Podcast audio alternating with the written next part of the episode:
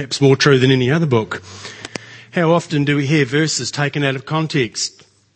The preacher makes his or her point with a single verse, or sometimes even only half a verse is used if the second half doesn't really quite fit with what they're trying to get through. How often have we heard all things work together for good? It's from Romans 8:28. Perhaps when someone's going through a tough moment in their life, someone very caringly will say, Don't worry, all things work together for good. Tell that to Lot's wife as she looked back over her shoulder as Sodom and Gomorrah was disappearing. Didn't work out quite so well for her. Isn't that great? My note's back. My, my computer decided to go away. Um, if you read the whole verse in Romans 8, there are some qualifiers for everything working out for good. One is you have to love God, not the Jane Austen type of love, but love where we serve Him with all our hearts and with all our souls. Love where we worship Him. Love where we walk in His ways. We praise His name because He is holy. That's the kind of love it talks about. And secondly, we have to be called according to His purpose, His intentions or His aims. To simply say all things work together for good is actually not always correct. In fact, if we think about it, there are a whole lot of false gospels out there that have been cherry picked from the odd verse here and there, taken out of context. We have the good old name it and claim it gospel, pro, pro, prosperity, get it out eventually, little gods theology. There's a whole host of them that cherry pick little bits out of the Bible without looking at the whole Bible in context, I guess. And that is my point with starting with this little quiz, as it's all about context. Context, context, and context. Whenever we read a verse, we need to almost step back in time to see who it was written to, what the wider context is around it, sometimes what the whole letter is talking about. There's a good old saying, it says, let the Bible interpret the Bible. So, in other words, if there's a little bit you don't quite understand, look at other parts in the whole Bible and it will give you input into them. Now, today's verse is one that is often taken out of context. Not only with the verses around it, but with the whole letter to Galatians, which it's included in. Today's verse is Galatians 5.1. Now you'll see it, and it's not, it's not a huge one. You'll see it in your newsletters. It says, for freedom. It is for freedom that Christ has set us free. Stand firm then, and do not let yourselves be burdened again by the yoke of slavery. This verse is often spoken about and quoted in all manner of things that Christ has set us free from. I've seen sermons with American preachers getting up there and claiming it's totally talking about slavery. And we've been set free from our slavery of the few hundred years beforehand. Don't ever become a slave again. Stand strong. The social justice movement. Freedom is also often misinterpreted as freedom to do whatever I like. Freedom to be who I am. Freedom to think what I like and to say what I like. In order to see what Paul was truly getting at with this verse, let's go back to the start of Galatians and have a quick overview, I guess, of the book. This letter was written not to one church, but to several churches in the region of Galatia between AD 48 and AD 55. This actually makes it one of the earliest letters that were, was actually written, that is included in the New Testament. It wasn't written to one church, it was written to this group, which is in present day Turkey. And this is where Paul had travelled on his missionary journeys that you can read about Acts. Um, he had been there, he'd preached the gospel there, he'd set the churches up in this area. Now, when you read the whole letter, you can see that Paul is actually quite frustrated with where they are currently at. In chapter 1, verse 6, he says, I am astonished that you are so quickly deserting him who called you in the grace of Christ and are turning to a different gospel. And in chapter 4, even he says, I'm afraid that I've laboured over you in vain. Once again, let's go back and look what was going on. We all know that Christianity began as a Jewish messianic movement in Jerusalem. But its message was for all humanity, so it quickly spread beyond Israel.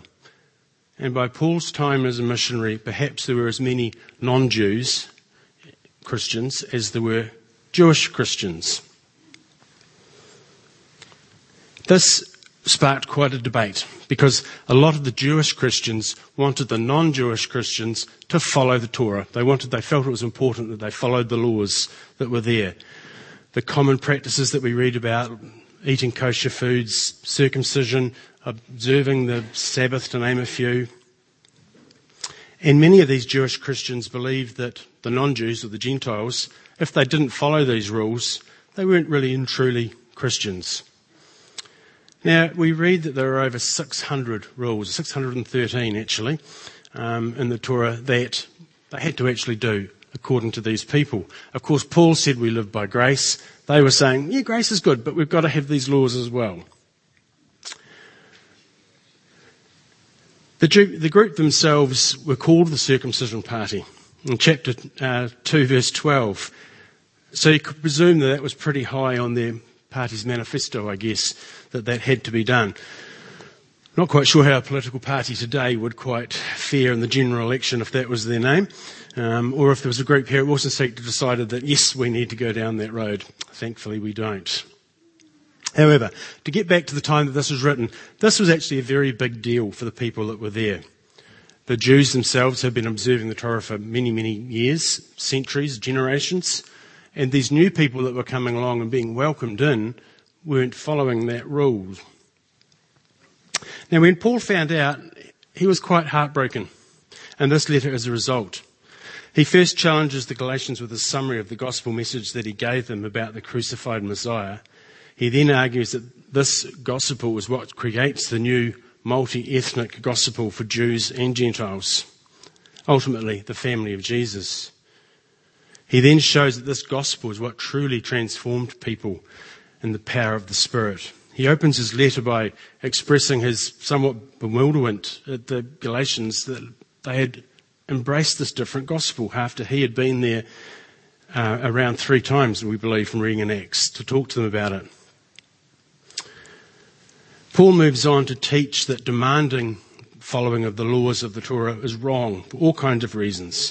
First, because it's betrayal of the gospel, or in his words, people are not justified by the works of the Torah, but rather by faith, faith in Jesus.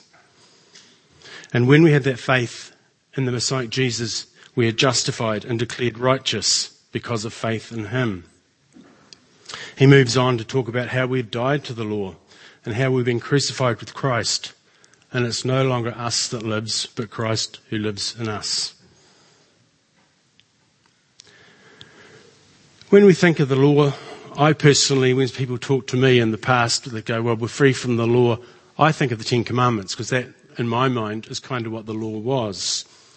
But back then, it was far greater.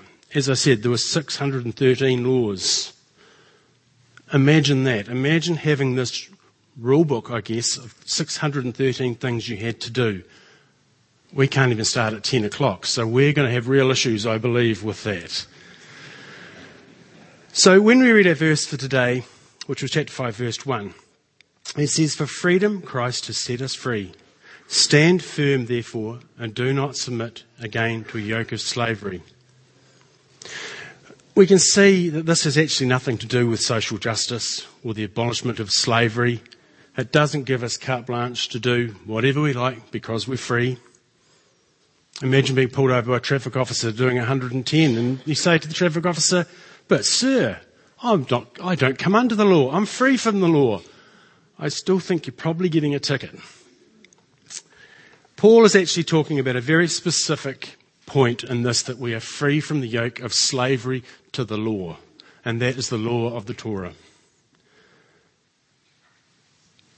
The yoke is the yoke that the Jewish Christians were trying to put on the non-Jewish or the Christians that you have to follow these rules.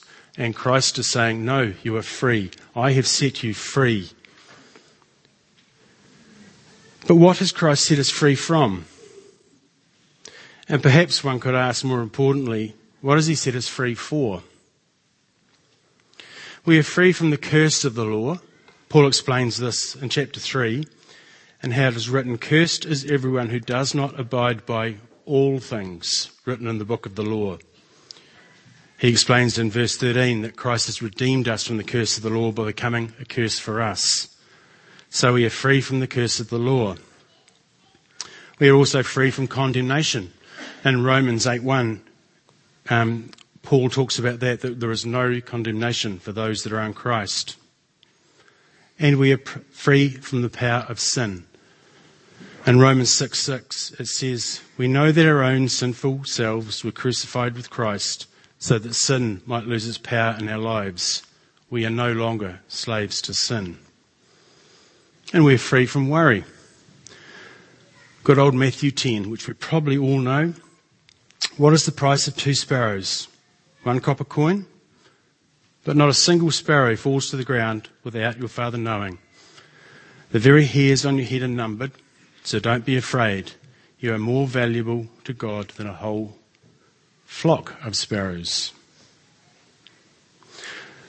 So, what are we free for? What is the freedom that has been given to us to be used for? I guess it's time for you guys to think, just to sit for a moment and go, what is the freedom that Christ has given me? What is it for? What's the purpose? To make me feel good? Maybe. What else? See, I can remember, ooh, four or five years ago, I was climbing up Big Mount Peel. And I'd climbed up Little Mount Peel up to the hut. I then was carrying along the ridge line all the way across to Big Mount Peel. It's quite a long walk for those who have done it. And I was stopped, sitting down, having my lunch, right on the ridge. And I was sitting there, and I could see this hawk just it's called ridge soaring. The wind was coming up, hitting the ridge and going over, and the hawk can just sit there and just fly backwards and forwards along this ridge. I was sitting eating my lunch watching this hawk, and he obviously saw me. So he came flying over, and he stopped directly above me. Now, I couldn't reach up and touch him. He was higher than that, but only just. Like he was literally, I would say, a metre and a half above me. And he just stopped there. And he stopped with his these wings, with his wings out, and he just looked at me.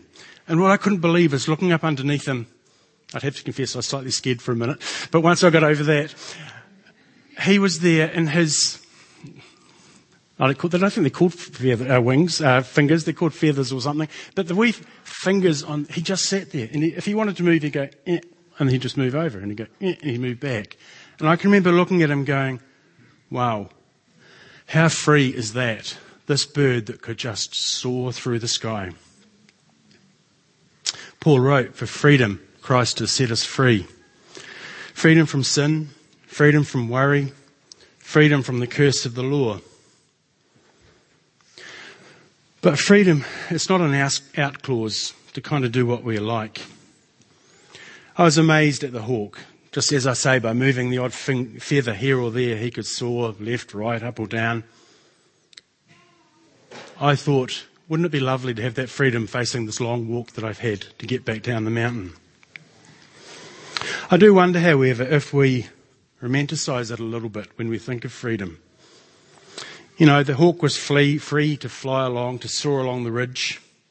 But that hawk, he was subject to the laws of physics. He still had responsibilities. Maybe he had young ones in his nest that he had to get food for.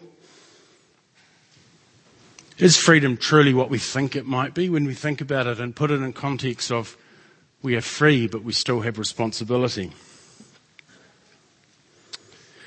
We've probably all heard messages on TV and movies that tell us be free for who you are. Be free for what's inside and be true to yourself. Quite a lot of me involved in that. Be true to me. Be true to yourself. And look where that's getting our society with all sorts of issues with, oh, you are who you are, and just to just accept that, um, with sexuality and all sorts of other numbers. Numbers, don't know where that came from. Um, however, sadly, this kind of message is also creeping into the church.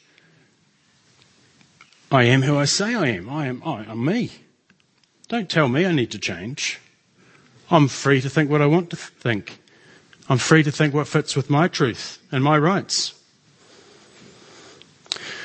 We're not the only ones who struggle with this freedom and what to do with the freedom Jesus gives us. It's clear that the church in Galatia, Galatia the church is in Galatia, was also struggling with this freedom. Paul states in verse 13, 15, You have been called to live in freedom, my brothers and sisters, but don't use your freedom to satisfy your sinful nature. Instead, use your freedom to serve one another in love. For the whole law can be summed up in one command love your neighbour as yourself. But if you're always biting and devouring one another, watch out. Beware of destroying one another. Use your freedom to serve one another. This is what freedom from sin and worry and the curse of the law is for. It's to give us freedom to serve one another, freedom to love one another.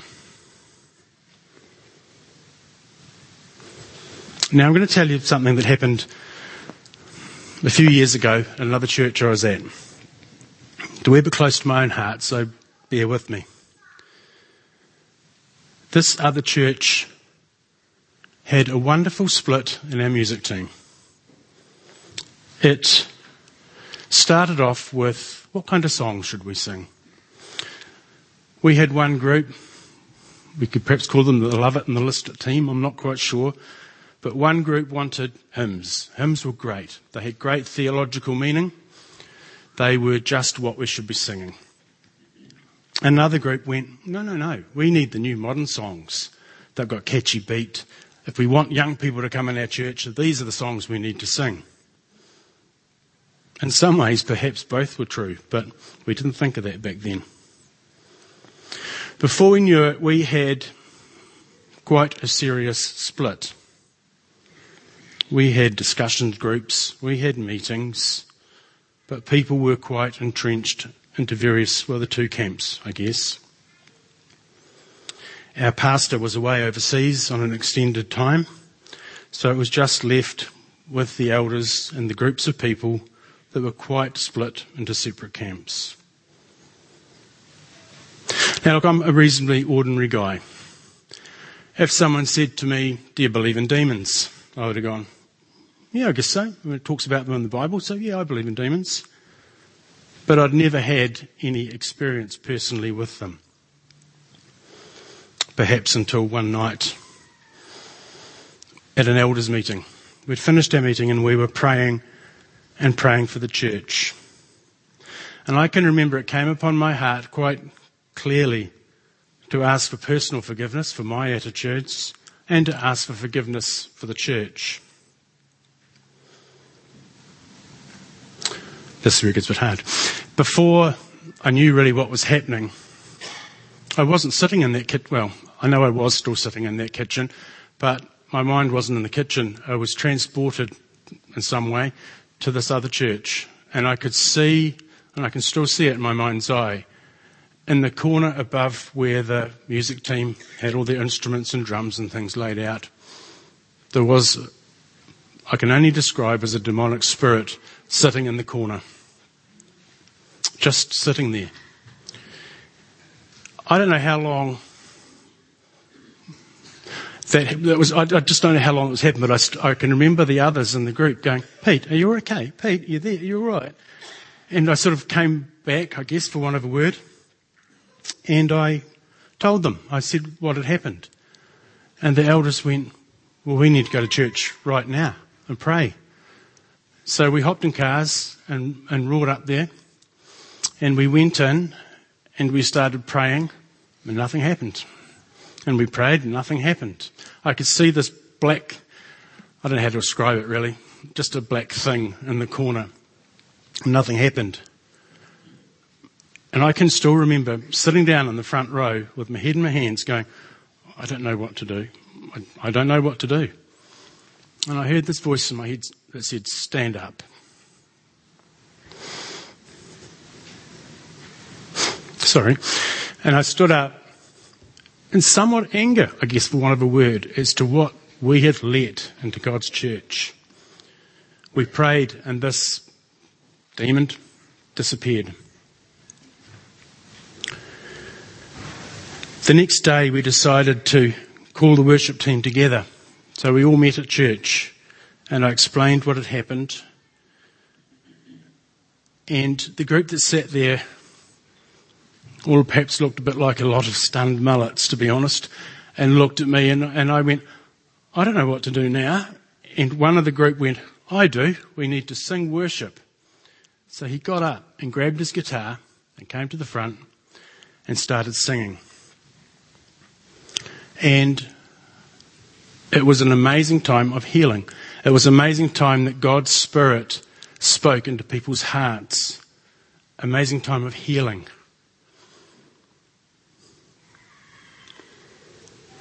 It's so easy for us to fall into following our own wants or our own desires.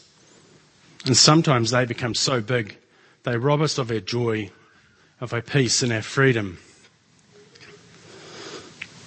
Paul goes on and he says, So walk in the Spirit, and you will not gratify the desires of the flesh. For the flesh desires what is contrary to the Spirit, and the Spirit what is contrary to the flesh. We are in conflict with each, they are in conflict with each other. So that you're not to do whatever you want, but you are to be led by the Spirit, because you are not under the law. The acts of flesh are obvious. Sexual immorality, impurity, debauchery, idolatry, witchcraft, hatred, discord, jealousy, fits of rage, selfish ambition, dissensions, factions, and envy, drunkenness, orgies, and the thing that's like. I warn you, as I did before, that those that continue to live like this will not inherit the kingdom of God. At the church I was speaking of, there was little doubt that there were people that were walking in the flesh. To be very blunt, they were walking in sin.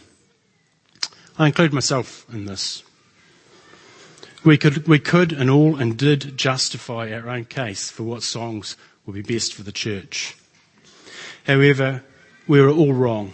Because of the benefit of hindsight, our attitudes were pulling peoples apart. It became bigger than the songs that we would sing. It became an us and them mentality. Looking back now, how could we as a Christian group tolerate hatred? Because yes, it had got to that with some. How could we tolerate fits of rage, selfish ambitions, dissensions and factions, all in the name of a better church, a better worship service? It's somewhat easy now, I guess, to look back and see how fleshly and selfish we were. But trust me, when it's right here in front of you, it's hard to see anything else. It's hard to see another person's point of view. It's not so easy to love your brother or sister in Christ and to respect their thoughts. A few weeks ago, after one church service, I went up to a man here, whom him and I were on different sides of the discussion that was had a year ago. And I wanted to make sure that we were still good. And I went up to him and I said, I just want to check that we're still good because we did have different views on things. And he looked at me in total surprise, I guess. And he said, how could I let a matter like that affect our Christian brotherhood? And I thought, wow, what a thing to say. How could I let a thing like that affect my Christian brother? And I was amazed, taken back that this person was obviously walking in the Spirit, not walking in the flesh. But the fruit of the Spirit is love, joy, peace, forbearance, kindness, goodness, faithfulness, gentleness, self control. Against such thing there is no law. Those who belong to Christ Jesus have crucified the flesh and the passions and its desires. Since we live by the Spirit, let us keep in step with the Spirit. Let us not become conceited, provoking one another, envying one another. What we needed at our other church with the music team, more than reconciliation with one another, was reconciliation with God. We were walking in what Paul describes as walking in the flesh or walking in sin. You have been called to live in freedom, my brothers and sisters, but do not let your freedom satisfy your own sinful nature. Instead, use your freedom to serve one another in love. For the whole law can be summed up in one command love your neighbour as yourself. But if you are always biting and devouring one another, watch out, beware of destroying one another. We needed to reset our hearts. We needed to have a whole lot of less of less of self-desire, less of self-opinion, and more of self-denial. We needed a heart transplant. We had calloused hearts that were selfish. We wanted our own way. Hearts that weren't really following the Spirit. For the whole law is fulfilled with the statement, you shall love your brother as yourself. You shall serve your brother as yourself, and you shall honour your brother as yourself.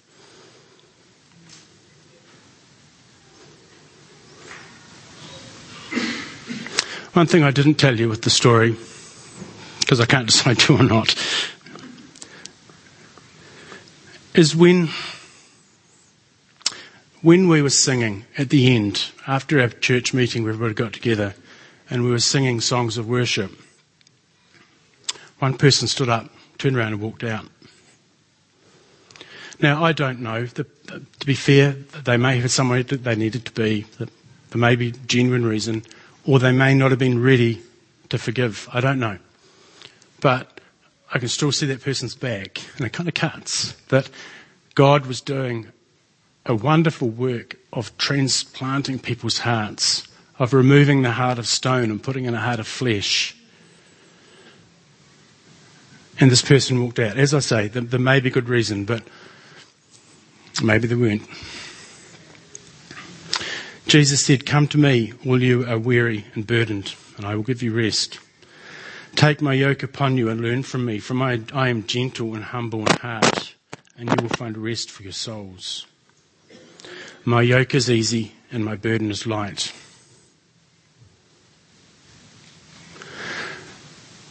I guess today, as we finish, I pray that we will have the courage to remove the yoke that we're all inclined to go back to. The old yoke that's kind of comfortable, fits well, been wearing it for a long time. It's kind of heavy, but I am kind of used to it. Maybe the yoke of the law. Maybe it's a yoke of sin, a yoke of self. I guess there are dozens of things we can weigh ourselves down with. There are dozens of things robbing our joy robbing our relationship with God and robbing our relationship with others and with peace. There's only one way to find peace in this world, and that's by putting the yokes of the junk we carry around. That's a high cross, sticking it down there at the foot of a cross. It is the only way. Jesus said, Be yoked to him because He cares for us, He guides us.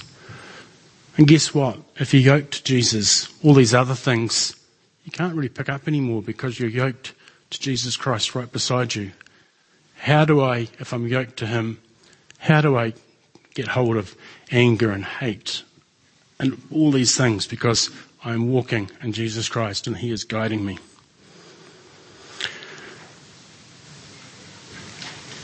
So I might get the music team to come back up, please. I guess I believe today God is calling us to let go, to cut off the baggage of things in the past, to let go of hurt, to come to Him to find forgiveness, to be yoked to Him, to replace our hearts with a new heart of love, joy, peace, self control, kindness, and gentleness to give up our freedom to become a Christ, a slave for Christ. Do you know when Paul calls himself a slave, he called himself a slave to Christ quite a bit. The word he used for slave was the same word as they used for the slaves in the bottom of a ship that were holding onto an oar and rowing.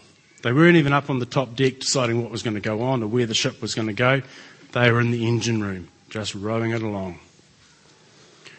So we're going to sing I Surrender All.